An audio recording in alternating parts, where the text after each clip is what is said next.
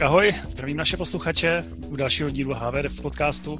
Máme tady plnoletý 18. díl, a tentokrát zase s hostem a, a s Pavlem. Čau Pavle, zdravím Pavla do Liberecka. Ahoj Martine a zdravím všechny posluchače Féteru. A máme tady hosta Marketu Jedličkovou. Čau Marketo. Ahoj. Díky moc za přijetí. A odkud, odkud k nám uh, voláš? No, tak uh, v současné době se nacházím ve Stuttgartu, uh, kde vlastně bydlí můj přítel, takže jsem teď u něj. A jinak v Praze, v Plzni? Jinak jsem v Praze a zároveň se vyskytuju v Plzni. Všude. Uh, my jsme si vlastně povídali o těch tématech, takže si by se mohla pro posluchače představit a vlastně říct, co tě baví a postupně bychom vlastně přišli na ty, na ty témata a ty oblasti, které, které vlastně se dotkly tvého života? ta cesta vlastně k tomu výběru té školy nebyla úplně snadná, protože uh, už od základky jsem měla takový jakoby cíl, že, že bych chtěla studovat uh, matematiku, protože matematika byl můj nejoblíbenější předmět. A uh, říkala jsem si, že, uh, že určitě chci vlastně dělat uh, něco spojeného s ní. A potom na střední, při volbě střední jsem si říkala, jo, uh, Gimple asi nechci, protože chci něco technicky zaměřeného, takže jsem nastoupila na střední průmyslovou školu elektrotechnickou, což si myslím, že byla v té době snad nejlepší volba pro mě, protože jsme tam měli zaměření na grafiku a grafický design, mhm. což mě hodně chytlo, eh, hlavně technické kreslení a vlastně víc eh, praktický vlastně využití i té matematiky ve formě různých výpočtů a, a dalších věcí, takže jsem si říkala, tak když prostě to spojím matematika, design, tak proč nedělat průmyslový design? Uh, takže jsem si říkala, jo, prostě průmyslový design je ten, ten obor, který je pro mě ten nejvhodnější a přihlásila jsem se na fakultu vlastně mecha- mechaniky, kde byl průmyslový design, ale zároveň i přímo na design a vlastně na ústav umění a designu. A dělala jsem talentové zkoušky a dostala jsem se vlastně na obě školy, jak na tu technickou, tak i na tu designovou a v tu chvíli jsem měla docela dilema, co zvolit a nakonec ve mně vyhrálo takové jakoby rozhodnutí ve formě, co je víc praktický pro budoucnost. Takže jsem si vybrala tu mechaniku. Aha. A ty z té mechanice jako nějak si doma taky nějak hrála, nebo jako proč no tak blíž? ta mechanika formou vlastně toho průmyslového designu, takže tam vlastně šlo spíš o to technické kreslení, o návrh těch designů vlastně těch produktů, ale zároveň i s výpočtama. A já jsem právě chtěla skombinovat to, co mě bavilo. A, a potom v prvním ročníku se ale stal zlom, protože vlastně na, fakult, na na fakultě u nás, tak eh, v prvním ročníku mají všichni stejné předměty. Takže jsme měli i kromě matematiky, jsme měli i, prostě, i programování a uh, fyziku a další předměty a já jsem zjistila, že to, co jsme si dělali, to, co jsme sice měli programování na střední i fyziku na střední, tak uh, to programování mě tak, tam tolik nebavilo, ale na té výšce přišel zlom a začalo mě to strašně bavit. A začalo mi děl, začaly mě strašně bavit dělat úkoly navíc a vlastně to pro mě bylo takový první seznámení s opravdovým programováním, kdy eh, je možný už něco reálně udělat. A, a to vlastně ve mně vy, vyvinulo impuls k tomu, že chci vlastně studovat všechno tohle dohromady a zjistila jsem, že eh, možná správná volba, volba je kybernetika, protože tam vlastně můžu využít všechny předměty, které mě bavily. Tak jsem říkala, že, uh, že do toho půjdu, takže jsem hned v prvním ročníku změnila obor mm-hmm. na kybernetiku a řídící techniku. Uh, v té době byl vlastně jenom jeden obor, nebylo to oddělen ještě na třeba umělou inteligenci, takže, uh, takže jsem měla aspoň jednodušší volbu, že jsem si nemusela volit nic dalšího. A, no. co, a co jsem za těma... Promiň, co, co no. za programovací jazyk jako první, který tě právě nadchl a neodradil od toho programování? Uh, možná to nebylo ani tím programovacím jazykem, protože jsme měli Javu, hmm. ale uh, asi to bylo uh, učitelem. Uh, jako jakou formou byla postavená výuka, jakou formou uh, byly vlastně vytvořeny ty úkoly i ty skripta, tak si myslím, že to bylo asi... A já si myslím to celý život, že každý předmět je o učiteli a o tom, kdo vám ty informace předává a jakým způsobem, že ne vždycky je to o tom předmětu. Mm-hmm. Takže, takže to byla moje cesta k, ke škole a rozhodně si myslím, že to byla správná volba pro mě. Takže jsem šťastná za svýma rozhodnutíma, který jsem na své cestě udělala. Takže tak. Tam, když si učitelka dějepisu na Gimplu říkala, že za každým problémem v životě stojí buď ženská nebo učitel, tak v tom případě to byl spíš ten bonus životní. Určitě, určitě. No, takže potom jsem uh, při škole um, už vlastně v prvním ročníku uh, začala dělat aktivně i sport. Začala jsem tancovat, uh, dělala jsem vlastně hip-hop, uh, jazz dance a potom ještě cheerleading.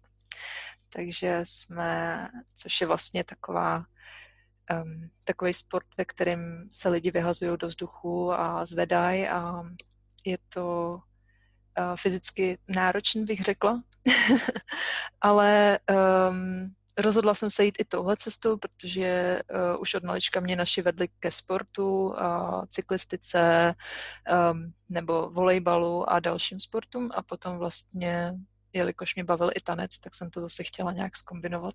Mhm. a tohle to byla taky dobrá volba.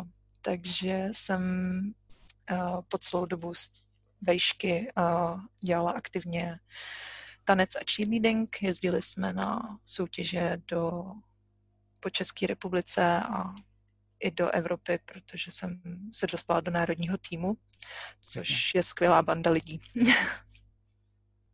Takže to byla vlastně můj, um, moje taková cesta těch koníčků během toho studia.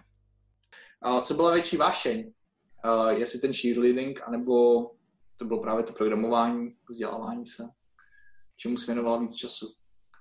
No já si myslím, že tak napůl, protože uh, já jsem byla zapálená do obojeho strašně moc, takže jsem prostě byla schopná chodit třeba pětkrát až sedmkrát v těch nej, nejfrekventovanějších časech na trénink týdně, uh, ale spíš jako třikrát bych řekla a pak jsem dělala třeba nějaký ještě tréninky doma a pak vlastně ten uh, národní tým se setkával o víkendech jednou uh, za tři týdny. A uh, potom vlastně zase tomu studiu, tak to jsem věnovala veškerý zbylej volný čas, bych to tak nazvala protože uh, jsem se strašně zakládala na tom, abych měla stipendium, abych, protože jsem samozřejmě zjistila, že z toho jsou peníze, takže jsem prostě si říkala, že, že přece musím uh, zvládnout mít sami jedničky, a abych měla plný stipendium. A, um, a neměla jsem ho samozřejmě celý studium, ale snažila jsem se mít jako pár dvojek nebo jedničky a když jsem dostala horší známku, tak jsem řekla, že ji nechci. ale, ale to se stalo párkrát. Dobrá, dobrá. No, a pak jsem se to ještě doučila, no. Myslím, že nás to Pájo neuráží tady, tady tohle přístup. Jedníček. No jo, já vím, no je to prostě, jako určitě jsem se na to mohla naučit dřív, no, ale nebyl prostor moc. No, uh, takže to, takže to byla moje vejška. A potom jsem uh, v, na magisterském studiu jsem udělala dobrý rozhodnutí uh, jít na Erasmus, což byl podle mě uh, takový pro mě hodně odrazový můstek, bych řekla, protože uh, jsem se rozhodla jet na, uh, na Erasmus do Dánska, což je strašně krásná země a uh, myslím si, že tím, že vlastně jsme v, žád, v ročníku neměli, nebo v ročníku, v, v mém oboru nebyla na škole ani jedna holka i další, takže uh, jsem vlastně uh, byla pořád uh, jenom mezi klukama.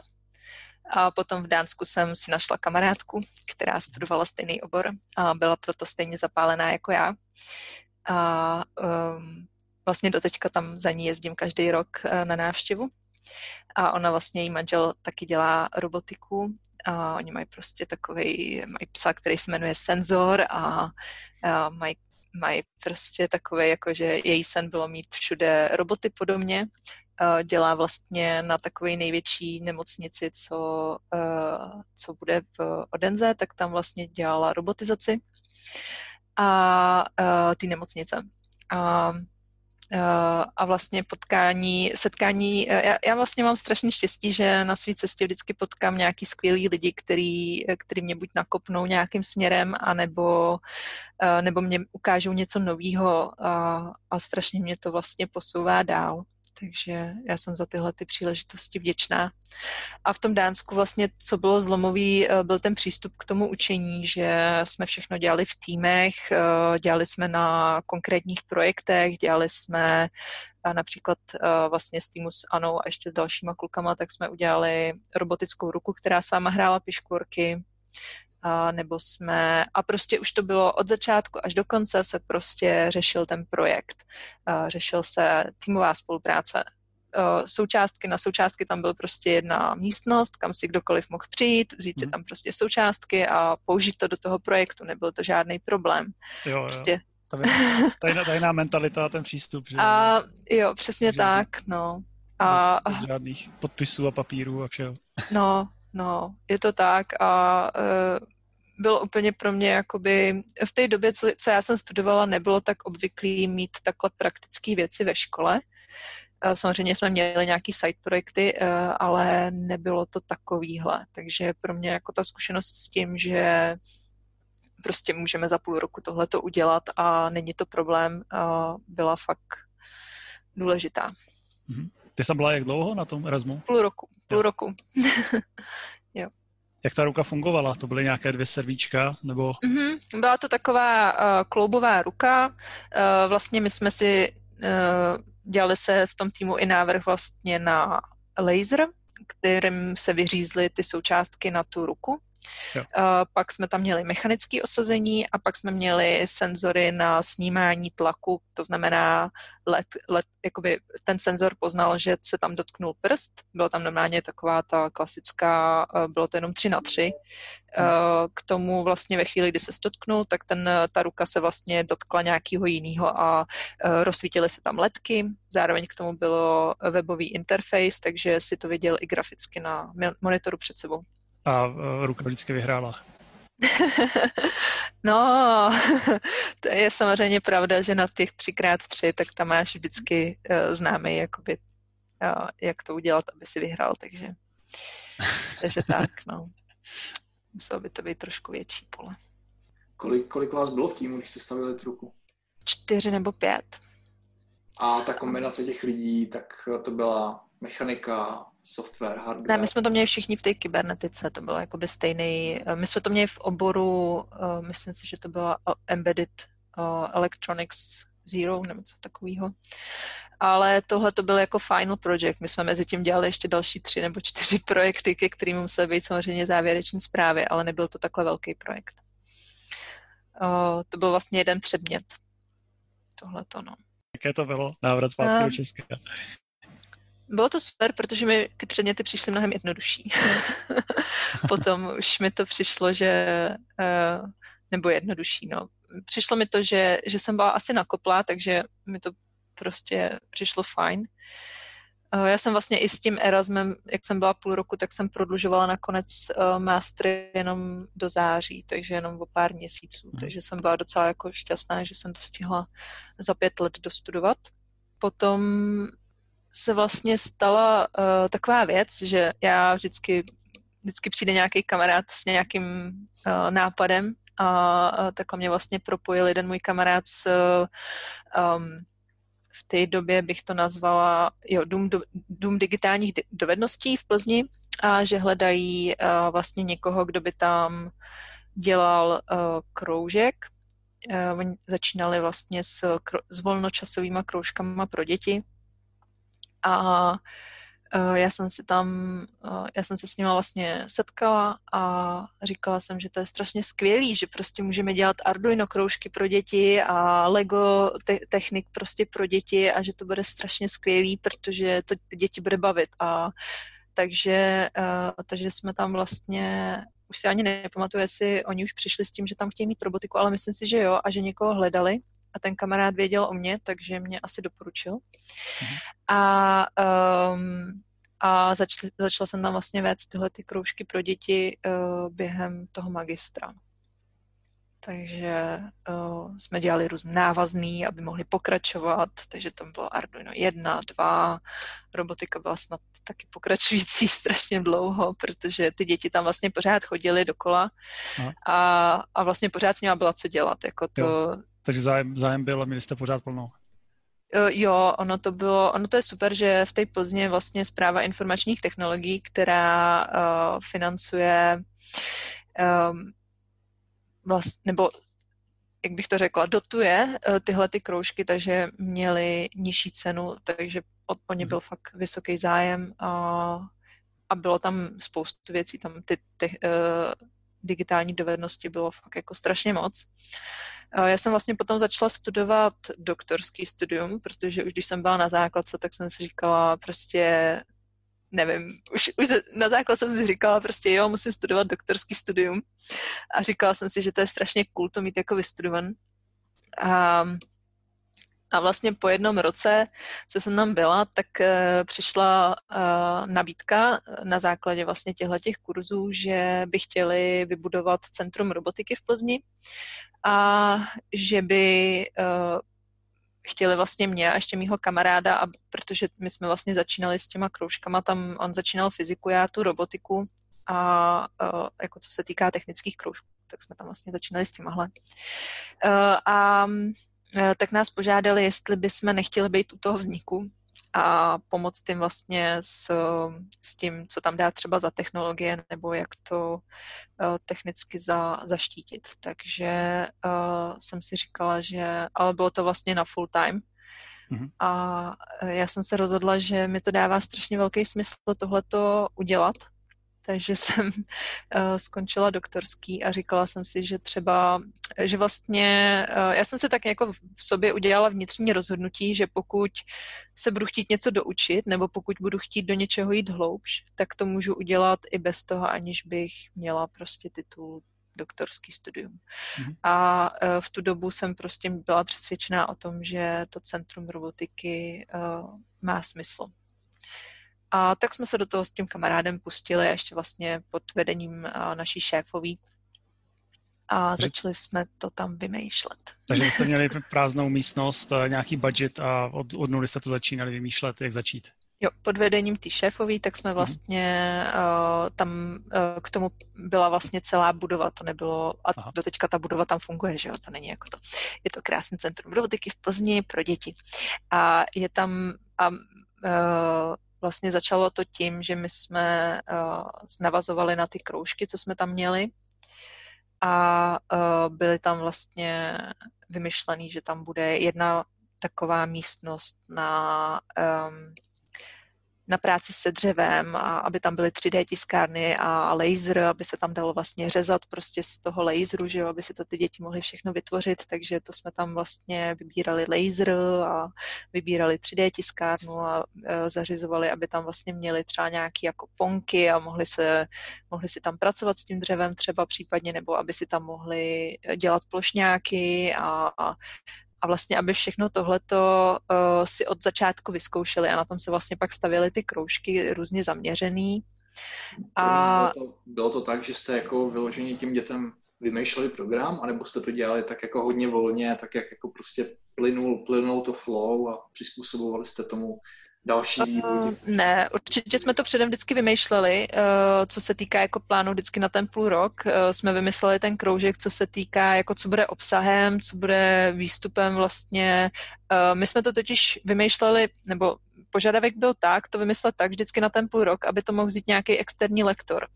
Že uh, potom už si vlastně ty lektoři to, nebo spoustu těch lektorů to potom už jako vybíralo samo, nebo vy, vymýšlelo samo a um, už tam bylo vlastně jenom ten input, třeba co, jako nápad, co vlastně budou dělat. My jsme tam měli různé, jako že si tam kreslí vlastně ty elektrické obvody, nebo že to jednoduše spojujou, to bylo všechno vlastně ze zahraničí.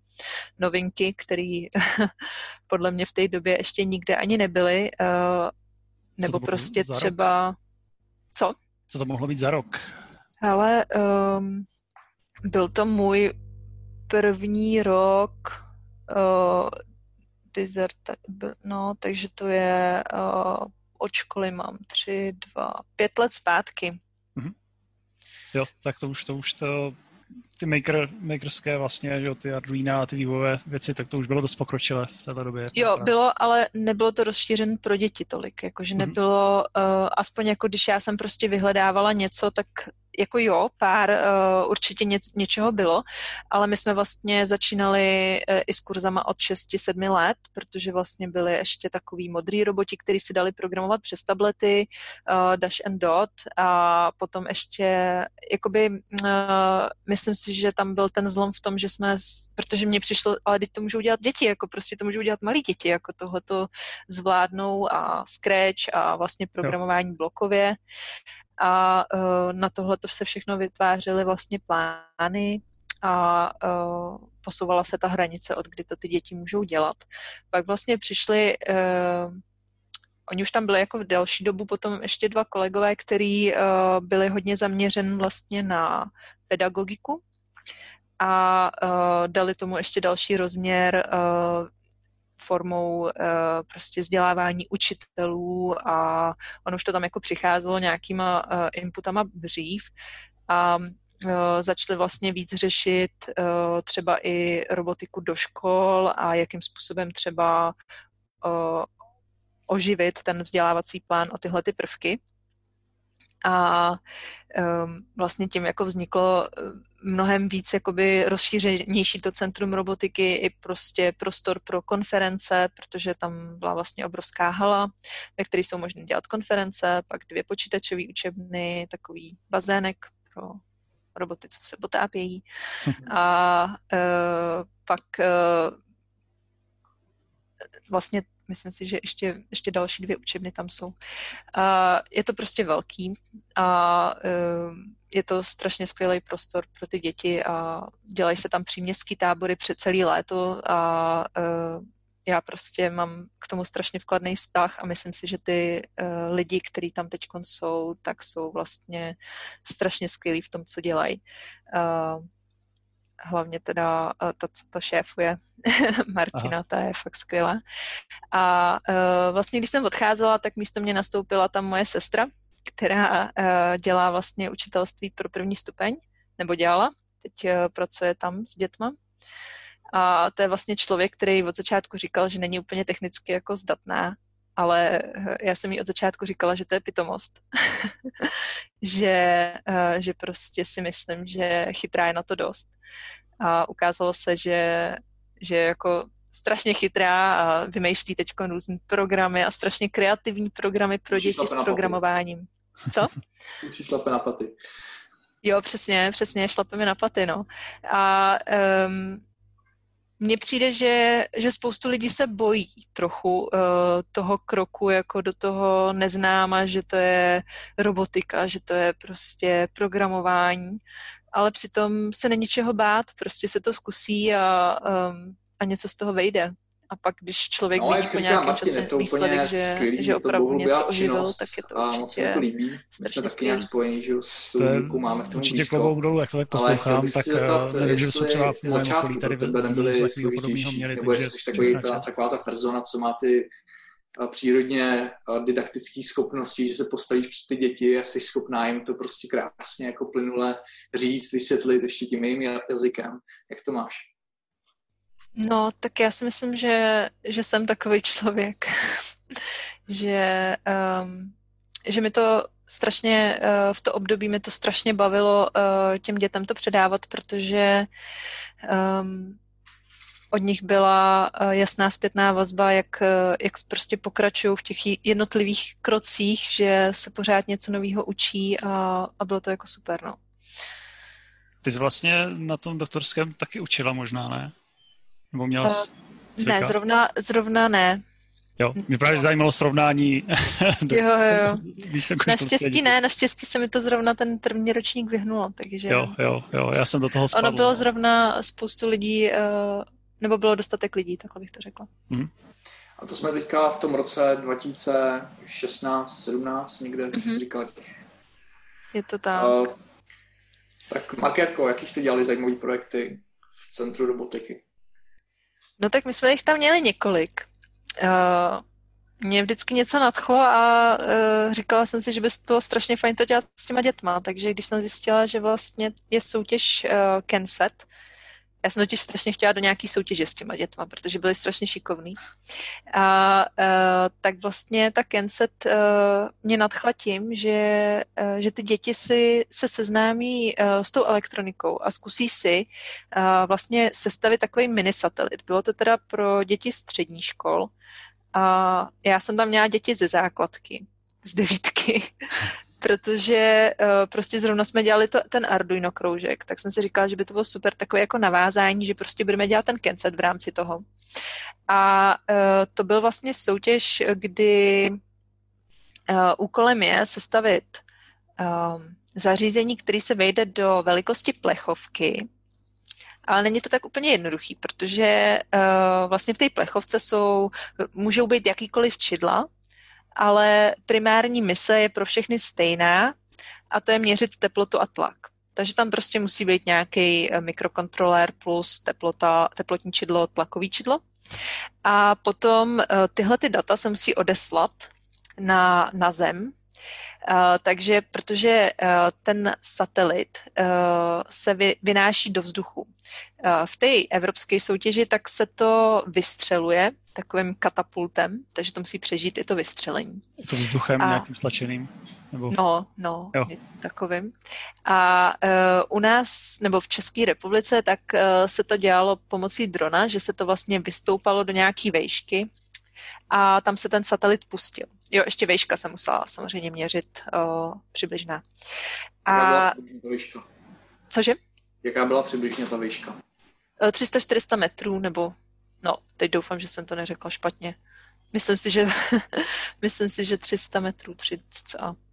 Mm-hmm. A um, dělalo se to na letišti kvůli tomu, že vlastně je to vypouštění něčeho z drona, takže se to zařadilo do kategorie takový speciální, aby to prošlo. Aha, s povolením oficiálním. S povolením samozřejmě, jo. no, takže, protože um, vždycky na to bylo povolení, tak. Um, Eh, protože uh, vlastně ten výnos zajišťovaly drony Setmop, což je vlastně pod městem Plzně, takže se vždycky všechno dělalo oficiální cestou, což bylo super, že, že to šlo. A uh, takže satelit se vypustí, musí mít samozřejmě padák, takže Aha, já myslel, že, mise... Že, že volným pádem jsem myslel. Ne, takže součástí mise bylo i sestavení padáku, což je občas docela vtipný. Nebo vybrání vhodného padáku, nebo sešití vhodného padáku. A uh, potom samozřejmě uh, součástí je i teda odeslání a zároveň příjem dat, takže musí být vždycky dvě zařízení. Že jo? Jedno, co odesílá, druhý, co přijímá a tam jsou vlastně na té zemi. Mhm. A uh, Samozřejmě prostě je to 400 metrů, takže je potřeba nějaká anténa. Takže ty děti musely sestavit i anténu, na to jsme šli uh, vlastně na fakultu elektrotechnickou, tam jsme si prostě vzali trubky, seřízli jsme si to, sestavili jsme si anténu. A, uh, jako přijímací anténu na zem. Jo, jo, jo. jo. Protože uh, to bylo vlastně potřeba, no. Takže jsme to udělali s těma dětma. A... Cože? Na jakou jste to ladili frekvenci? 433 mm-hmm. MHz. A uh, oni vlastně měli trošku posunutý, uh, uh, každý ten tým měl trošku jinou.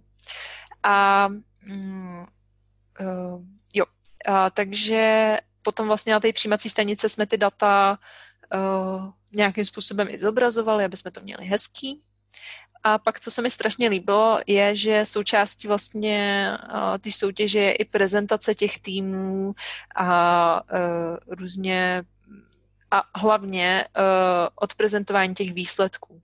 To znamená, i když, i když se to nepovede, tak aspoň se zamyslet nad tím, proč se některé věci nepovedly tak, jak jsme chtěli a prostě říct to. Takže uh, mě jako co se mi na té soutěži nejvíc líbilo, je ta komplexnost toho, že že vlastně z ničeho se udělá prostě mini satelit. Teď jsem musel řešit vlastně i ten návrh té plechovky.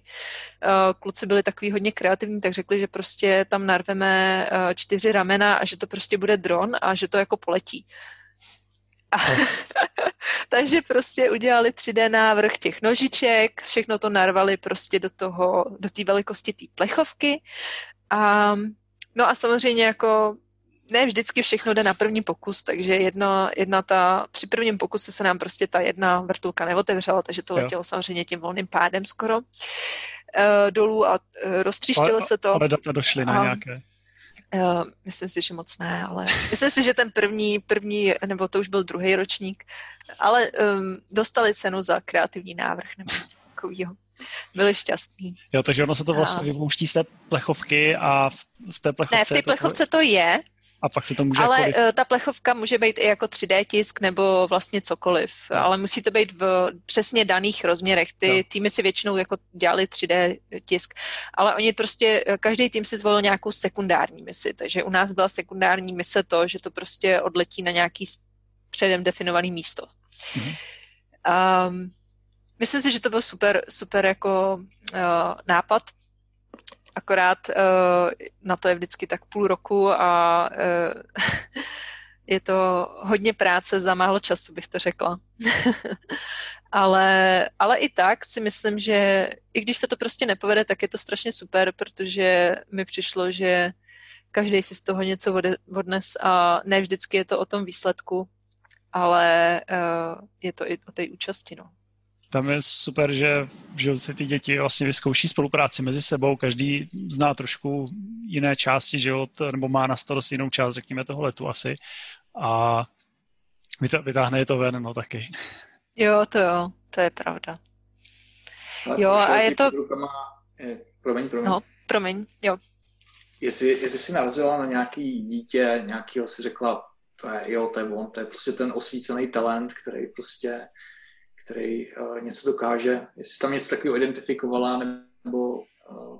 Mně přišlo, že všichni jsou strašně šikovní a uh, vlastně jeden z nich, uh, tak ten si postavil svýho robota. Uh, ten mi přišel jako velmi šikovný, ten uh, vlastně postavil takového, ale ne jako malýho, ale prostě jako velkýho, jo.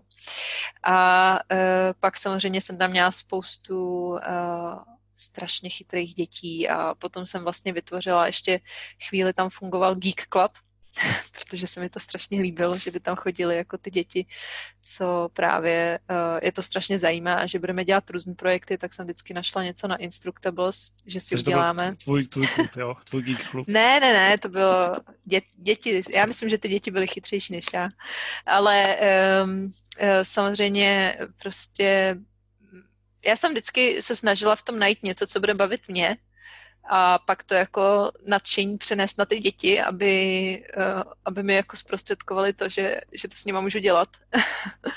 a myslím si, že pro, pro mě nejtěžší bylo uh, potom naučit se, se jim do toho nevněšovat a nechat je na tom pracovat uh, je a ne, ne, abych to dělala za ně, že jo. to jako není sranda. Uh, sranda je pro ně, když to můžu dělat sami, takže jako to byl pro mě podle mě ještě takový jako uh, krok, co jsem se musela sama naučit, no, ale... To je, když jsem někde mentoroval na hackathonech, tak, tak to bylo vždycky takové těžké vidět, jakoby, jak se někdo s něčím trápí a já jsem si řekl, hele, tohle, tohle bych vyřešil, tak jim poradím. A oni se zase zaseknou na něčem dalším a zase, a pak prostě si, si říkám, jako, a pak zase člověk má takový pocit, jako, že když jim neporadí jako tou drobností, že třeba už je to ta poslední, poslední překážka jo, před jejich cílem a to je, to je právě ono, no, o čem mluvíš. Mm. Jako jo, jako jo, samozřejmě prostě uh, pořád jsou to jenom děti, takže uh, je to je to o tom, s nima o tom mluvit. Já jsem jako se snažila vždycky to všechno jako vyřešit nějak jako mluvením, uh, bavit se o tom problému, co si myslí, že by mohlo být řešení a spíš mi jako pro, pro mě bylo důležitý, že přijdou na to, jak se to má vyřešit a pokud jako nemají tolik technické znalosti, tak ty se dají doplnit, že jo. ale vždycky je nejdůležitější to jako sepnutí a to přijít jakoby na, to, na tu formu myšlení a na tu formu těch otázek, že, že prostě a proč to nejde takhle, nebo co si myslíte a jako my jsme se hodně bavili, no. Mm-hmm. Tom. Takže tak. No a tam jsem potkala vlastně Michala Rybku, který uh, vede radioklub v Praze.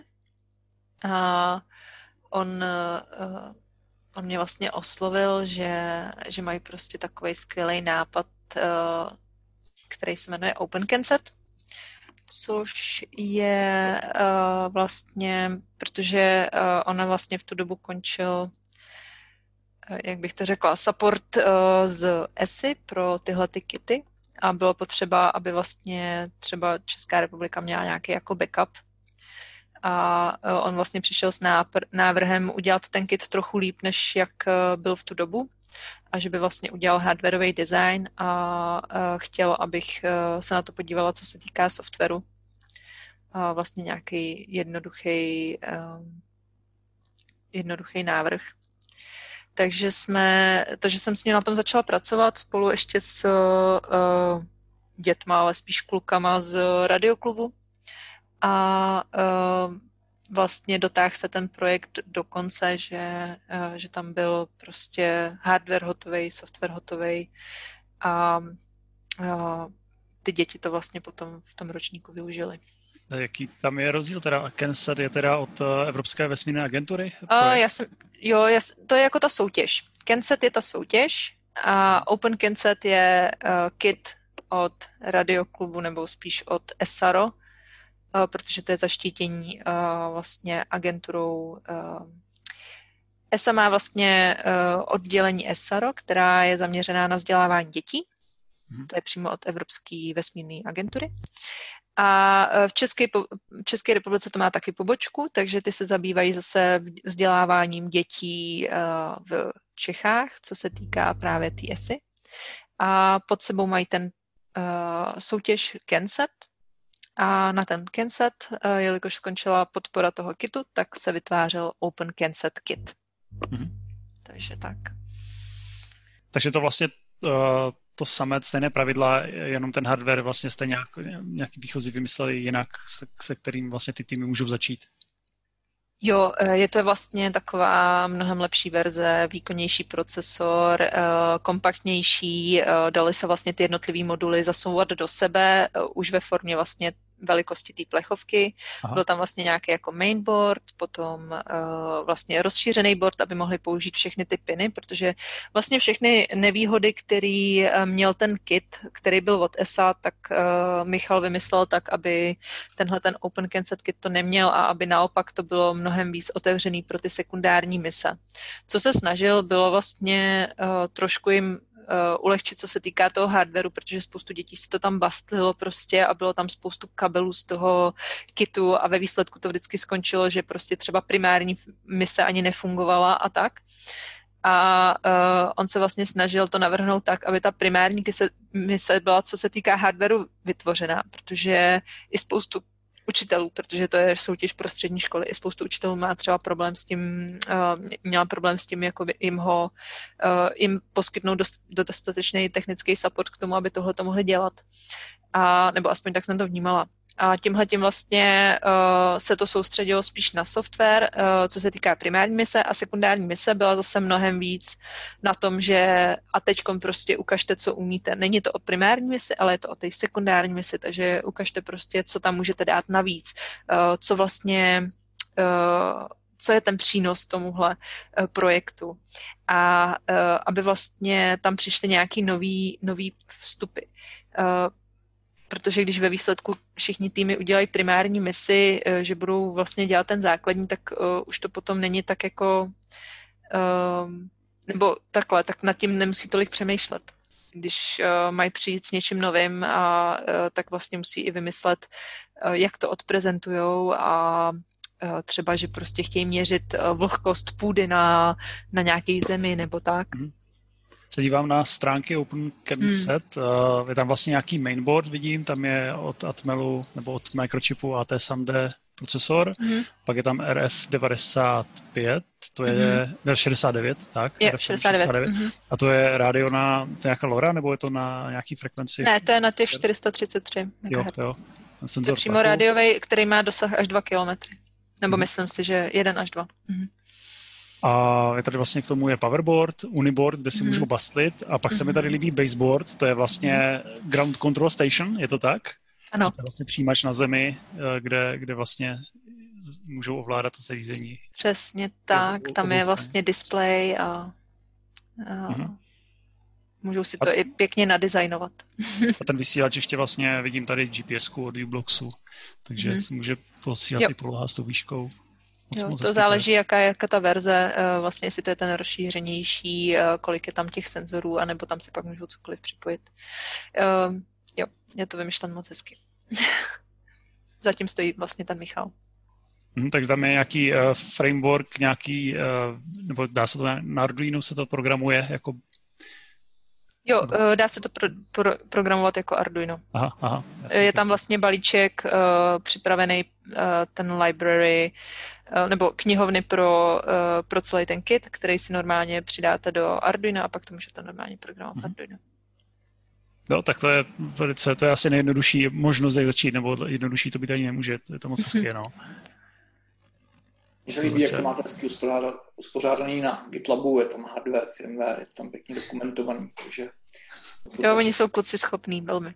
Jo, posluchači se tam můžou inspirovat.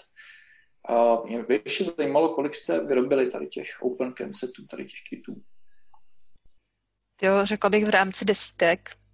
Uh, nemám přehled o tom, kolik přesně je to finální číslo.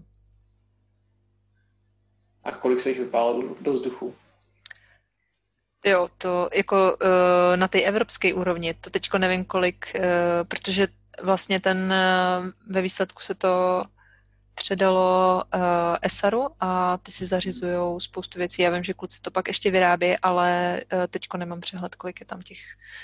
A zkoušeli jste se třeba napojit na původní uh, autorit celé ty iniciativy toho Open, ne, ne Open, toho Kensetu, uh, jestli k tomu dali nějaký feedback, protože jak jsi říkala, že se tam vylepšili spoustu věcí.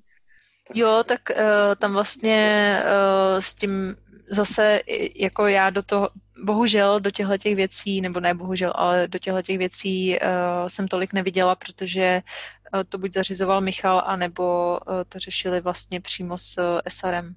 Tady ta aktivita pořád běží, předpokládám. Ano, pořád běží. Děláte s tím soutěže? Jo, jo, pořád se s tím vlastně jede to národní kolo. Hmm. Kdy bude další kolo? Můžeš no, někoho natchnout? Uh, uh, jako obvykle každý uh, vždycky to začíná, vypouští se to někdy na konci prázdnin, aby na to byl celý školní rok, takže hmm. sledovat asi stránky, no, tam určitě bude víc informací, kdy se, kdy se je možný pře, uh, přihlásit uh, na stránkách teda SRO pro Českou republiku. Ty se účastníš i hackathonů. My jsme se na jednom loni viděli, když jsem vlastně tě vůbec neznal, na Amtech Hackathonu v Plzni. Tak. Mm-hmm. A, to je srdcová záležitost, no. A tam, tam, jste, tam jste to úplně vyhráli úplně s geniální prezentací a nápadem. Jo, a to si myslím, že je hlavně o tom týmu lidí.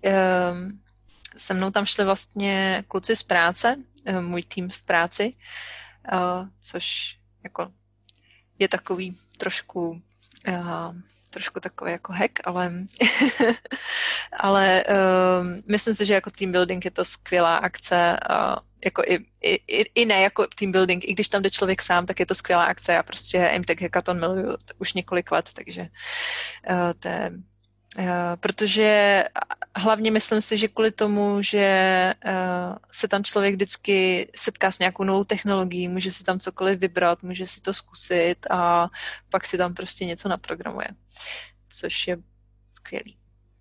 A je tam hlavně přístup k tomu hardwareu, což je taky super.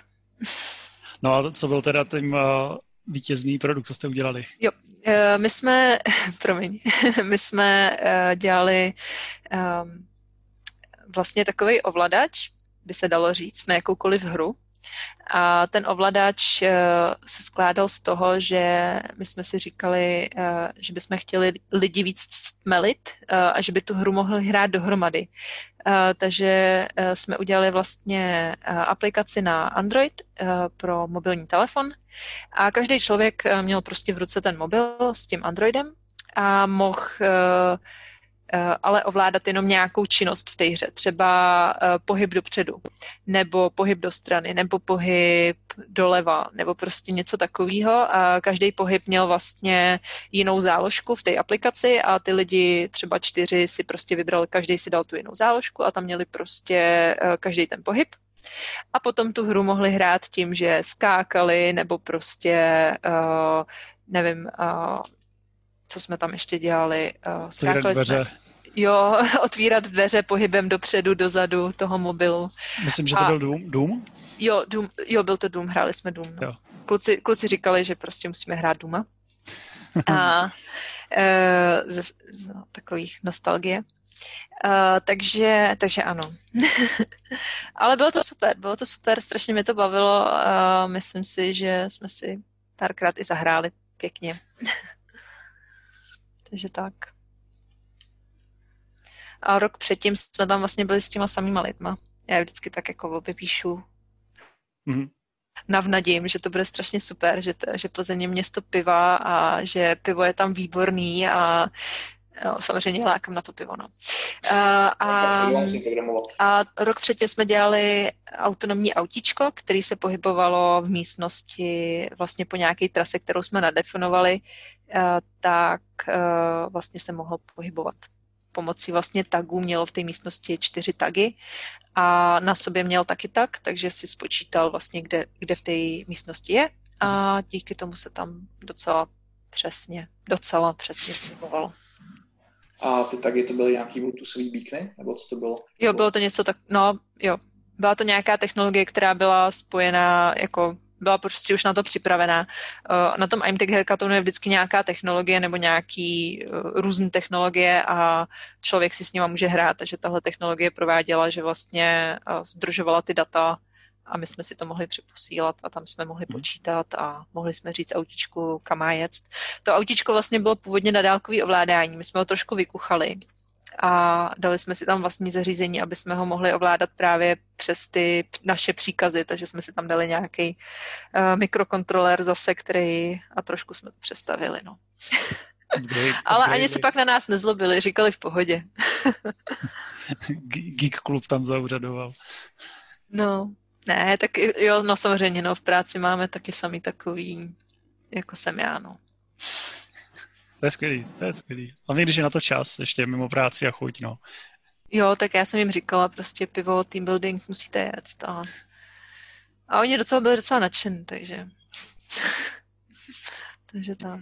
Když se účastníš tady těch projektů, víc inklinuješ k tomu, že se zabýváš tou hardwareovou nebo softwarovou částí projektu? Spíš tou softwarovou bych řekla. Uh, ale zároveň mě strašně baví pájet. já mám totiž takovou úplně skvělou pájku, já prostě miluju svoji pájku. Uh, je na, na plyn a, a prostě já od té doby, co mám plynovou pájku, tak strašně ráda pájem. To, to, to zní jako, jako páječka na to, na okapy. A... ne, ale ono je strašně super, protože se strašně rychle rozehřeje a pak, um, pak prostě všechno jde úplně jo, krásně. Takže to je no nic, přenosná, uh, takový, přenosná taková reklama na pajku. Jo, já mám ráda právě, že to je přenosný. Jo. Tož uh, prostě já nevím, jako člověk se rozbije kabel a on si to prostě může úplně, nemusí řešit kabely. No nic, takže tak, uh, takže tak, no. A tím se vlastně dostáváme k další části uh, mého života.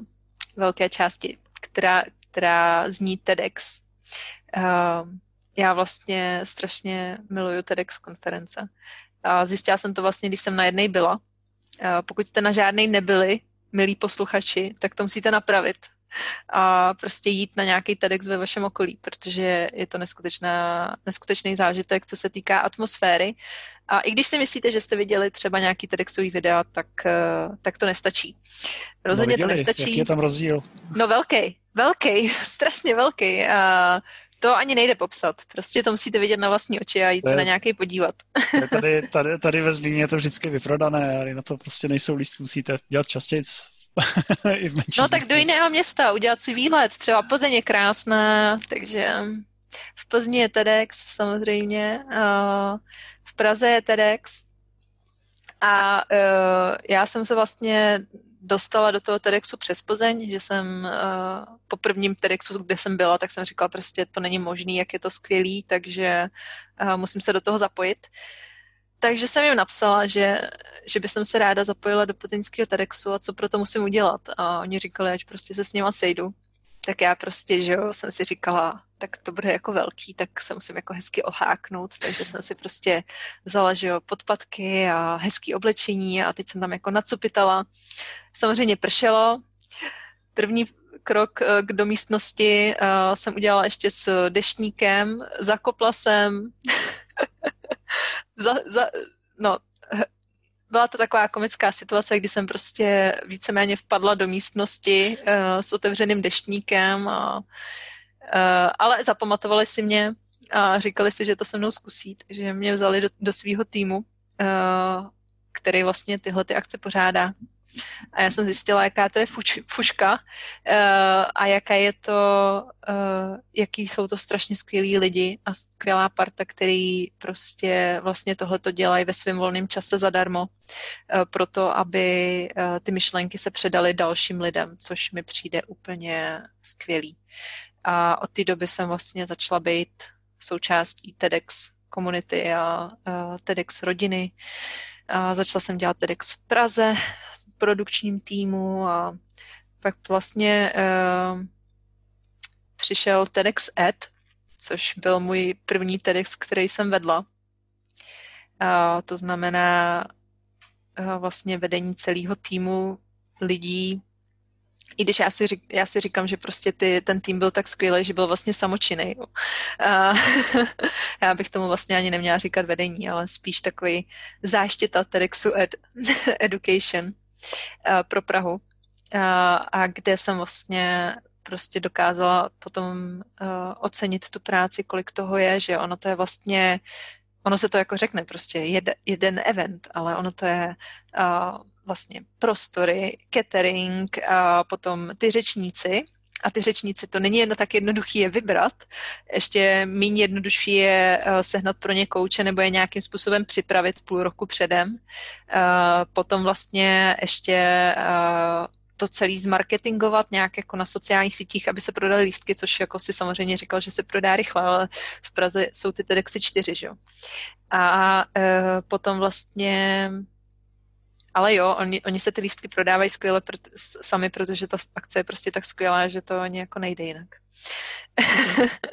ale, ale je to prostě um, je to jedinečný uh, tím, že člověk, i když si myslí, že, že prostě třeba ty řečníci, co tam jsou, tak že neví, co, jim, co, by, co by mu, mu mohlo dát, že si je poslechne, tak ve výsledku já z každého TEDxu, na kterém jsem byla, jsem si něco odnesla i od lidí, od kterých jsem to nečekala, že si to odnesu. A uh, je to prostě, když člověk se, se chce někam posunout, nebo takový jako energy kicker, tak bych řekla, že tohle je velký energy kicker. Um, takový jako... A co ty jako řečník? Uvažovala jsi taky, že by si vystoupila s nějakým příspěvkem? ne. Vybrala by ses? Ne, já bych se nevybrala. Ale my bychom se třeba se... No ne, ne, to ne. E, já si myslím, že, že třeba ještě k tomu dozraju časem, ale já nevím, já, já, um, já si myslím, že tam patří ještě trochu jiný lidi. zatím. Nebo zatím. Já ani, ani k tomu neinklinuju, nebo mm, prostě mě, mě baví být na té druhé straně. a poslouchat ty lidi, setkávat se s nima a uh, dozvídat se od nich nějaký nové informace a, a zjistit, jak jsou skvělí. Takže tak. Strašně mě překvapila ta informace, že na ten TEDx vlastně ty lidi připravujete půl roku předem, že koučujete.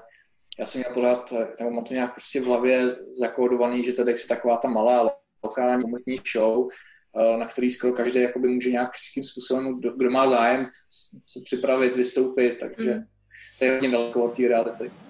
Úplně ne. A navíc se ty lidi vybírají docela jako prostě snaží se vybrat uh, třeba jako na tom Edu jsme měli tak skvělí lidi, uh, úplně jsem z toho byla vlastně potom překvapená, že, uh, že takhle uh, super lidi a zajímavý příběhy hlavně se dají dát dohromady a skloubí to vlastně něco takového, jako je uh, ten event ve výsledku.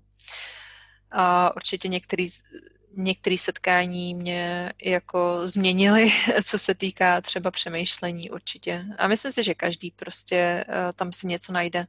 A spojit to s velkým trendem, jaká, jaká tam je vůbec jakoby vazba mezi, tady těma, mezi tím velkým eventem a tady těma menšíma? Uh, ono to je mm, spojený, co se týká, jako uh, ty týmy mezi sebou komunikují a uh, třeba v tom některých týmech jsou třeba z více těch uh, jakože třeba ten, kdo, kdo dělá velký TEDx, tak se třeba zapojuje i v nějakým malým a potom vlastně No, takže, takže tak. A je tam jako celý, ten, pořád je tam uh, pro celou tu organizaci TEDxovou, tak je tam rada, která uh, zaštiťuje uh, finanční plánování a další věci, protože ty eventy samozřejmě něco stojí a uh, musí se to, musí tam být nějaká uh, jak bych to řekla teď, nějaká zpráva toho. Finanční taky. Kolik je třeba taková kapacita v Praze? Uh, ta velká, velký TEDx je 12 lidí. Cca. Ve fóru Karlín. Uh, menší uh, typu ED tak to bylo asi 450, 400 a menší, jako třeba Plzeň, tam je 350, 400, taky to, to se liší podle toho, jaký uh, se prostor sežené a tak. A to je celodenní? A to je, uh, to je různý taky. Um, to záleží prostě na tom formátu, jak si toto město určí. Může to být půldenní, může to být celodenní. Ten velký TEDx je vlastně takový jako největší, proto se tomu říká, nebo já tomu říkám velký TEDx, ale ono se tomu tak asi ani neříká. Um, takže TEDx Prague je pro 12 lidí ve fóru Karlín a je to na celý den. Mm-hmm. Je to prostě od rána do večera s tím, že tam je celodenní catering. Mm-hmm. A Martin tady strašil, že je strašně složitý získat uh, lístky třeba od Zlína, tak jak je to složitý v Praze. Že ty si tady vyzvala posluchače, ať se určitě zúčastní, tak aby si správně nastavili uh, remindery do kalendářů, kdy si, kdy si mají objednat. No, tak um, určitě bych doporučila sledovat Facebook aha, TEDxovej. A tam se vždycky jako dozví, kdy další akce bude. A ve chvíli, kdy je vykopnutá další akce, tak doporučuji si koupit lístek co nejdřív. Já už teďka a... asi to, asi to nějak podpultově vyřeším, už vím, komu se ozvat. No, ale no, uvidíme. A nemyslím si, že mám takový konekce. tak, potom, tak potom tam už jenom vystupovat teda. jo. No, eh, ono to je vlastně jako sice 12 posluchačů, ale plus je tam obrovský tým a ještě jsem jako nezmínila, že na každém tom TEDxu je třeba velké množství dobrovolníků, kteří jsou ochotní prostě v ten den tam přijít a pomoct tou akcí. Na velký TEDx je to prostě třeba 40 lidí, možná víc eh, který prostě přijdou v ten den a pomůžou se vším, co je potřeba, což je prostě taky skvělý, že, že takovýhle lidi jsou. A pak právě si myslím, že to je ta atmosféra, která to tam uh, udává takový jako prostě dopředu, že, že tam všichni chtějí být, že se všichni na tu akci těší a že, že tam všichni do toho dávají všechno a když tam prostě člověk tohle to všechno vidí, tak nemůže být nic jiného než šťastný, že něco takového existuje. Komunitního. Já to beru jako komunitní akci, což je skvělá akce.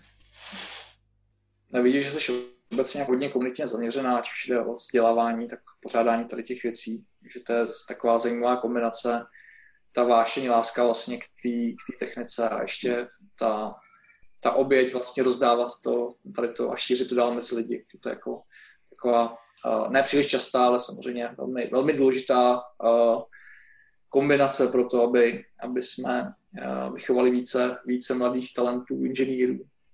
Že to je, to je fajn. Jo.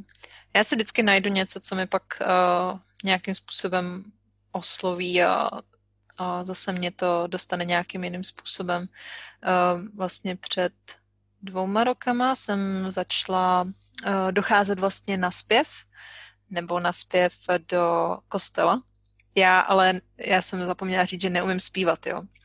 A, a vlastně přes, přes zase osobu, kterou jsem potkala, jsem se dostala ke zpěvu ke, v kostele. A vlastně ta komunita, co je v tom kostele, tak mě úplně jako přijmuli, i když nevěřím v Boha. A e, vlastně e, od té doby jsem s nima začala zpívat e, na studentským mší, což je super v tom, že tam přijde spoustu mladých lidí a já bych to asi jako neměla říkat, ale po kostele se jde prostě ještě třeba do zákristie, nebo ne do zákristie, ona to není zákristie, ale tak jako do takové místnosti, kde, kde se dá pít pivo a tak. A strašně skvěle se s těma lidma povídá a povídá se s nima o různých tématech a vlastně jsem zjistila, že spoustu těch hodnot s nima mám společný, a i když to teda zrovna není víra v Boha. A uh, takže to mě třeba poslední roky taky strašně nadchlo, co se týká komunity. Uh, nečekala jsem to, že by mě třeba nějaká takováhle komunita mohla přijmout a uh, prostě uh, vzít mezi sebe a tolerovat to, že máme nějaké rozdíly a, a přesto to tak je. Uh, dokonce jsme minulý rok nahráli CDčko, takže máme na Spotify, kdybyste si chtěli poslechnout, tak uh, si můžete vyhledat Rytmik a někde tam mezi nimi jsem jako altí hlas, který neumí zpívat, takže až tam slyšíte něco falešně, tak jsem to nejspíš já. Já jsem to udělala, protože jsem tě chtěl začít přesvědčovat, abys nám tady něco zaspívala, ale dobře. Ne, to ne, to ne, to, to, to nechcete. Ale to CD je hezký, takže to si můžete poslechnout. Tak díky za tip. Už mám plán na večer. jo. Hlavně třeba kámen nárožní je dobrý. Ten je takový protože oni tam jsou jako bubny a prostě elektrická kytara, že jo. To je jako všechno v tom, v tom kostele, jo, abyste si představili. Aha, prostě aha. to je taková strašně velká kapela, třeba 40, to je, to je jako zbor vlastně, takže to je takový jako zbor, aby jsem neřekla, že jako jenom zpívám v kapele, ne, tak já ve sboru, v altu, v takové malinké části, jo. A spíš jsem se snažila zpívat ve chvíli, kdy, kdy jsem nespívala flešně. ne, takže, jako... Kapela, je to prostě, jo. Jo, je to velká a vlastně uh, co je na tom super je, že ten uh, Dix, uh, to je vlastně, uh, hraje tam na kytaru, tak on uh, spoustu těch uh, melodií jako složil, anebo ty písničky prostě složil a, a je to vlastně jako vlastní tvorba té kapely nebo toho Dixe, což je hmm. strašně multi uh, funkční člověk a je strašně taky... Mně se prostě ta hudba líbí, proto tam chodím zpívat. a je to strašně fajn. No, takže to je ještě moje další činnost a já si myslím, že už jsme jako skoro vyčerpali všechno. A myslím si, že i čas pomohl. No ještě jsme se nedostali k tomu nejdůležitějšímu a k tvému zaměstnání. jo, to nevím. No, jako já vlastně pracuji teď v Porsche Engineering Services, což je taková dceřinka Porsche. Dělá se vlastně tam vývoj pro Porsche, Volkswagen a další značky.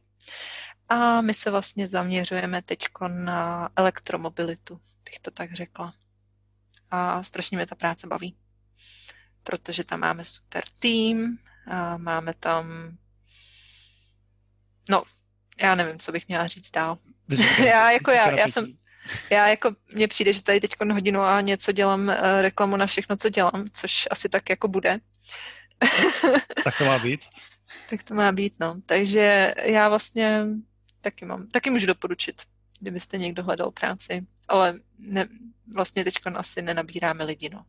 ale, ale můžete dát takový ten unsolid, uh, jak se to říká, ten uh, životopis, že vlastně bez, bez pozice, jenom jo. říct, tady jsem a když mě budete potřebovat, tak si mě tady najděte. Kolik vás pracuje eh, lidí v tom Porsche, Porsche Engineering Services?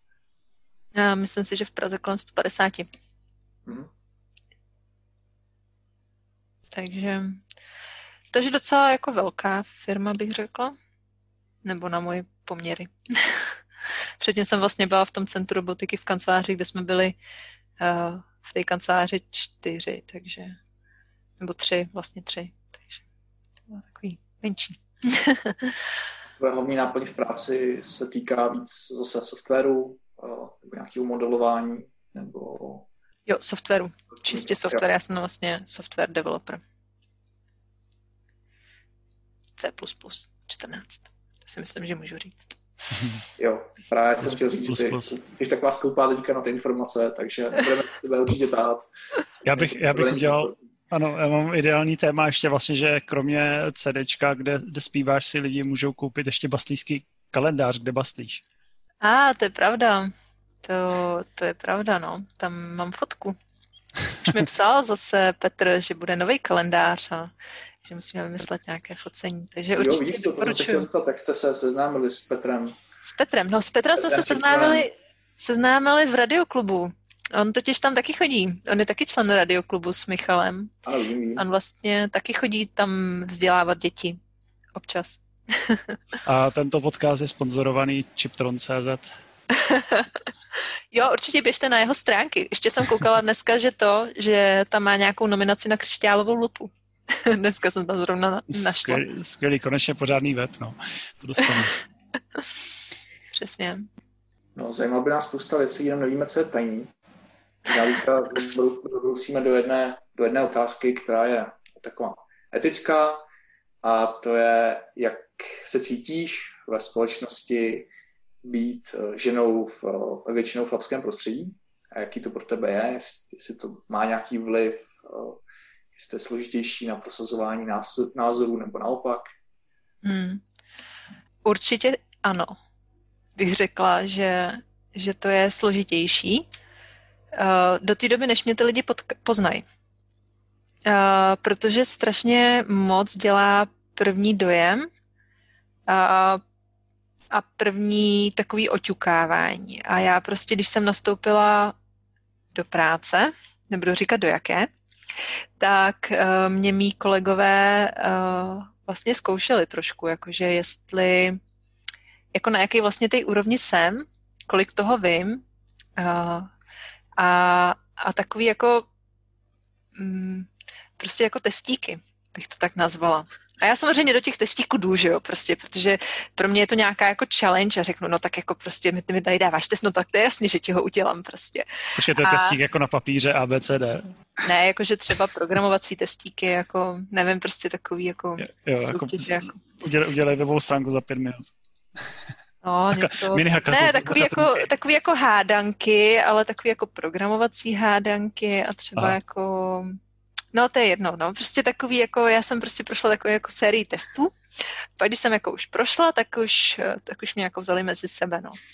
Ale chvíli jako nesli těžce, že, nebo ne těžce, no, ne, jako nenesli to těžce, no, ale uh, musím říct, že, že ono to jako zase není zas tak špatný, protože jako ze začátku ten první rok, dva, tak uh, jsem měla jako spoustu pomocníků, který se mě snažili jako poradit nebo pomoct nebo, nebo tak, takže to zase jako na druhou stranu to nebylo zase tak špatné. Takže to jsme asi prošli úplně všechno, si myslím. Ještě něco, Markéto, co bys chtěla dodat na závěr? Já bych asi jenom dodala, aby, uh, aby jsme se prostě nebáli neznámýho obecně, protože uh, mi přijde, že občas se tak jako bojíme, co to vlastně jako je, třeba i to programování nebo uh, co je vlastně ta robotika a, uh, a tak jako bereme to něco, jako něco, co, co se nás vlastně úplně netýká. A já bych prostě chtěla, aby ty lidi do toho šli, aby to prostě zkusili, protože si myslím, že, že i když třeba to nebude ten jejich obor, takže jim to může přinést něco, co je obohatí. Takže aby prostě bastlili, aby si zkoušeli vlastní elektroniku, aby si zkoušeli vlastní projekty na Instructables, nebo ať prostě si vezmou cokoliv, co zrovna doma potřebují a zkusí si to vyrobit sami. To si myslím, že je takový, taková důležitá věc. Tak jo, tak díky, díky moc, že jsi našla čas a na, skvělý, na, na to na rozhovor. Já jsem ráda, že jste mě tady pozvali do toho skvělého podcastu. Bylo nám potěšením. teď je skvělý. Tak jo, je skvělý, no, přesně. Teď si ty lidi začnou poslouchat ty předchozí, protože uh, prostě si řeknou, ty jo, tak uh, tadyhle to mě navnadilo. Když je ten podcast tak dobrý, tak já si pustím ještě ty předchozí. Fajn, tak díky a zatím, zatím čau a loučím si posluchači. Mějte se všichni krásně. Ahoj. Ahoj.